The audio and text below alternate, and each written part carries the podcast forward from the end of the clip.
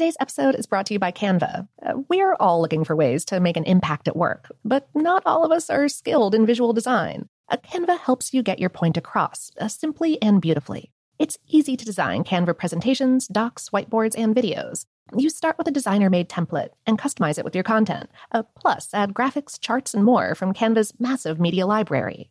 Whatever department you work in, Canva is perfect for any task sales decks, hiring docs, marketing brainstorms, employee videos, you name it. Anyone at work can design with Canva. Start designing today at canva.com. Designed for work. From BBC Radio 4, Britain's biggest paranormal podcast is going on a road trip. I thought in that moment, oh my God, we've summoned something from this board. This is Uncanny USA. He says, Somebody's in the house, and I screamed. Listen to Uncanny USA wherever you get your BBC podcasts, if you dare.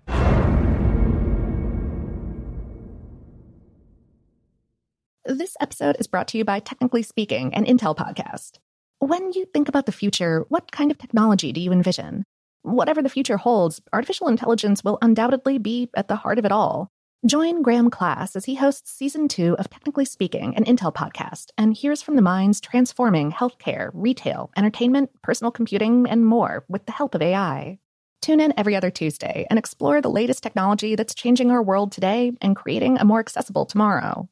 Listen to Technically Speaking, an Intel podcast on the iHeartRadio app, Apple Podcasts, or wherever you get your podcasts. What's up? This your boy Lil Duval, and check out my podcast, Conversations with Unc, on the Black Effect Podcast Network. Each and every Tuesday, Conversations with Unc podcast feature casuals and in-depth talk about ebbs and flows of life and the pursuit of happiness. Unlike my work on stage, I tap into a more serious and sensitive side to give life advice and simply offer words of encouragement, yet remind folks to never forget to laugh. Every Tuesday, listen to Conversations with Unc, hosted by Lil Duval on the Black Effect Podcast Network, iHeartRadio app, or wherever you get your podcasts.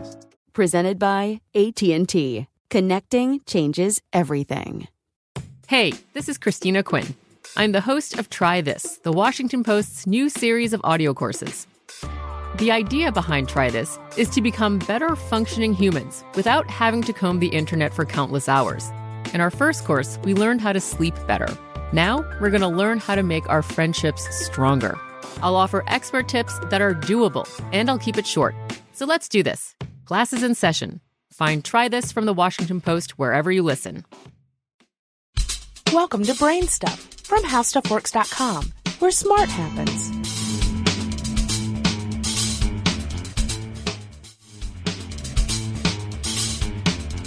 Hi, I'm Marshall Brain with today's question How does Christmas work? Or to put it another way, How Stuff Works' is Christmas special. Christmas is the biggest holiday on the American calendar, but how did it evolve into such a massive event? In the United States, Christmas was not really anything special until the 1860s. 1867 was the first year that Macy's department store in New York City remained open until midnight on Christmas Eve. 1874 was the year of the first window displays with a Christmas theme at Macy's. It snowballed from there. The whole idea of giving presents on Christmas is something that came from this retail push along with the effect of a single poem. It's amazing but true that the common popular view of Santa that we all have today, along with all the crazy things around Santa like the sleigh, the reindeer, and the chimney, all came largely from two publishing events that occurred in the 1800s and one advertising campaign in the 20th century. Clement Moore wrote The Night Before Christmas in 1822 for his family. It was picked up by a newspaper, then reprinted in magazines, and it spread like wildfire. If you've read the poem, you'll find that he names the reindeer, invents the sleigh, comes up with the whole chimney thing, and the bag of toys. Nearly everyone in America has been able to recognize or recite this poem since the 1830s. Then, between 1863 and 1886, Harper's Weekly, a popular magazine at the time, ran a series of engravings by Thomas Nast. From these images come the concepts of Santa's workshop, Santa reading letters, Santa checking his list, and so on. Coca Cola also played a role in the Santa image by running a set of paintings in its ads between 1931 and 1964. The whole story of Rudolph appeared out of nowhere in 1939. Santas at Montgomery Ward stores gave away 2.4 million copies of a booklet entitled Rudolph the Red-Nosed Reindeer. The story was written by a person in the advertising department named Robert May, and the booklet was illustrated by Denver Gillen. In 1949, Gene Autry sang a musical version of the poem, and it was a runaway bestseller. The Rudolph song is second only to White Christmas in popularity. That song, I'm Dreaming of a White Christmas, written by Irving Berlin for the movie Holiday Inn in 1942 and sung by Bing Crosby, is one of the best selling songs of all time. The 12 days of Christmas are the 12 days that separate Christmas Day on December 25th from Epiphany, which is celebrated January 6th. Depending on the church, January 6th may mark Christ's baptism, that's the Catholic tradition, or it may mark the day that the wise men visited the baby Jesus with their gifts. The song demonstrates that some people once stretched out their gifts and gave some fairly elaborate gifts over the full 12 days rather than stacking them all up on the morning of December 25th.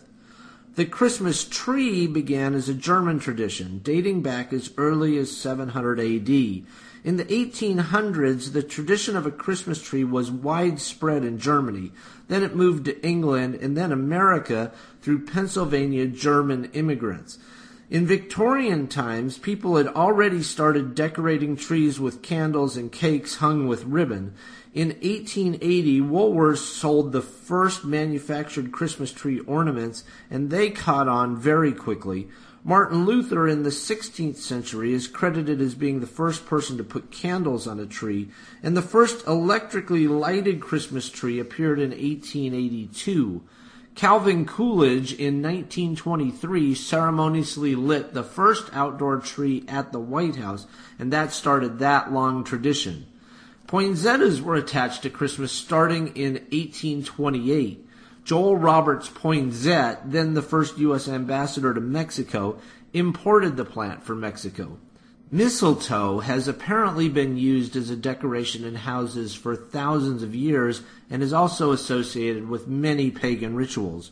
So the church wasn't very fond of it and required that holly be used as a substitute. Now everyone thinks holly is a part of the holidays. And what about stockings? According to a very old tradition, the original St. Nicholas left his very first gifts of gold coins in the stockings of three poor girls who needed the money for their wedding dowries. The girls had hung their stockings by the fire to dry. Up until lately, it was traditional to receive small items like fruit or nuts or candy in your stocking, but these have been replaced in the last half century by gifts in many homes. Now that you understand where all these crazy traditions come from, How Stuff Works hopes that you have a happy holidays this year. For more on this and thousands of other topics, visit howstuffworks.com.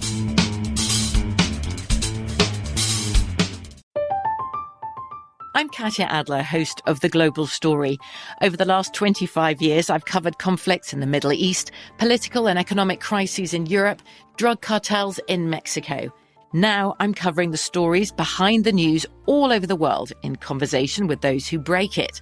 Join me Monday to Friday to find out what's happening, why, and what it all means. Follow the global story from the BBC wherever you listen to podcasts.